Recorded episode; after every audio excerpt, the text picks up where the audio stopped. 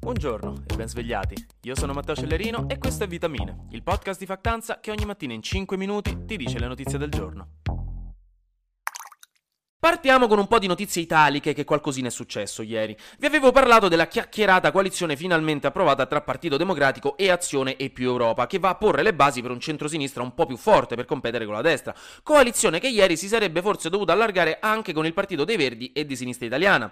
Però letteralmente all'ultima ora, Frato Ianni e Bonelli, che sono i segretari rispettivamente di Sinistra Italiana e del Partito dei Verdi, hanno detto guarda Enrichetto, abbiamo il gatto che si è sentito male, dobbiamo rinviare la riunione, ci sentiamo, eh, mettendo un po' di dramma nella situazione situazione.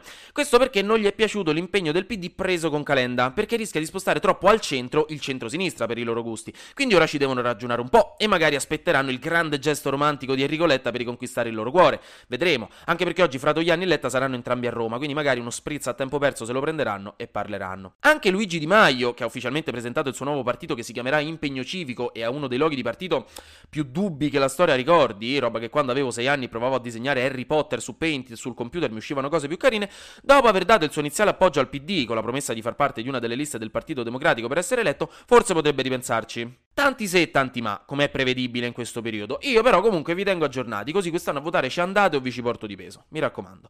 Dall'altra parte invece ricordiamo che abbiamo ancora un governo che sta facendo cose a quanto pare e infatti ha raggiunto la quadra per la proposta sul decreto aiuti bis, che è una misura che di base significa più soldi per noi. Saranno 14,3 miliardi di euro che abbasserebbero ancora di più il cuneo fiscale, cioè le tasse, aumenterebbero le pensioni a ottobre, terrebbero basso il prezzo della benzina per un altro mese, darebbero alcuni aiuti alle aziende che non vi spiego perché sono noiosi, aiuterebbero a pagare le bollette, ingrosserebbero il bonus bonus psicologo e quello per i trasporti pubblici e darebbero più soldi ai professori più esperti e meritevoli.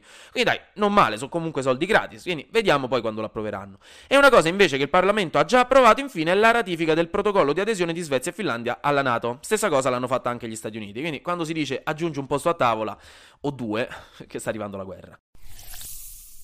Parliamo invece un attimo di cose carine, leggere e divertenti, cioè di malattie infettive, perché a quanto pare in Veneto stanno avendo qualche problemino con il West Nile virus, cioè un virus che prende il nome dal fatto che fu scoperto nel 1986 per la prima volta in Uganda e che è trasmesso dalle zanzare. I casi stanno salendo, specialmente a Padova, ma ce n'è anche uno anche a Torino.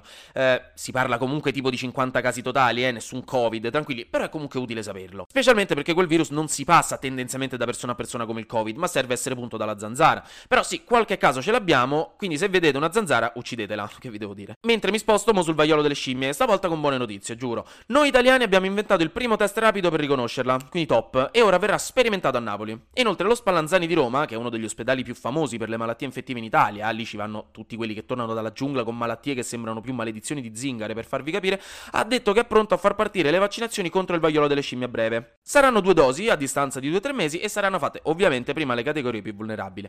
Lo Spallanzani però ovviamente vaccinerà nel Lazio, quindi ecco, anche le altre regioni dovrebbero un po' svegliarsi da questo punto di vista, specialmente la Lombardia che è la prima regione per casi di monkeypox in Italia. Quindi... Flash News. In Kansas, che è uno stato repubblicano, un referendum nazionale ha deciso di mantenere nella Costituzione il diritto all'aborto. Quindi, raga, top, bravo Kansas. Questo testimonia come la volontà popolare sia a maggioranza favorevole all'aborto un po' dappertutto negli Stati Uniti. Poi il Parlamento britannico ha fatto quello che nessuno di voi ha il coraggio di fare, cioè chiudere il suo account TikTok. Voi dovreste farlo perché ci spendete sopra decisamente troppe ore e sapete che è vero. Loro perché hanno paura che i dati degli utenti vengano presi da Pechino, cosa che effettivamente succede, e possa portare sul lungo termine a conseguenze pericolose. H&M invece vi dà un nuovo motivo per sentirvi in colpa, perché vostra vostra nonna ai pranzi di famiglia quando vi chiede che lavoro fate già non bastava, visto che è stata accusata di aver mentito sulla sostenibilità dei suoi prodotti, sfruttando un sistema di rating chiamato indice Higg che però sarebbe ambiguo, quindi chi l'avrebbe mai detto, l'ennesima azienda multinazionale ha potuto fare come voleva. Bene, chiudo aggiornando chi tra di voi come me è fan degli scacchi con la notizia che sono iniziate le Olimpiadi degli scacchi, che quest'anno si tengono in India e non in Russia, e stanno facendo parlare di sé perché ci hanno speso un botto di soldi e come evento è davvero una figata. Un po' pacchiana, ma come giusto che sia. Gran bel gioco gli scacchi.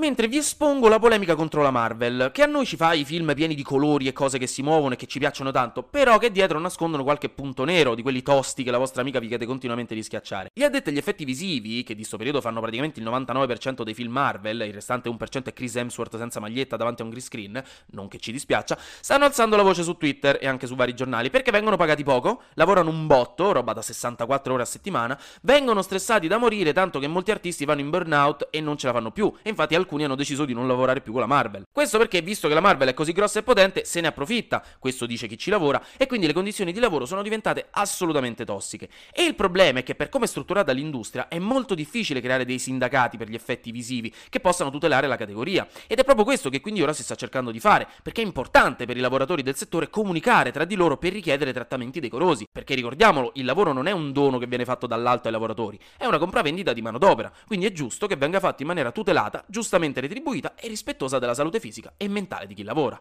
È molto importante tenerlo a mente. Anche oggi grazie per aver ascoltato Vitamine. Noi ci sentiamo domani perché sarà successo di sicuro qualcosa di nuovo e io avrò ancora qualcos'altro da dirvi. Buona giornata.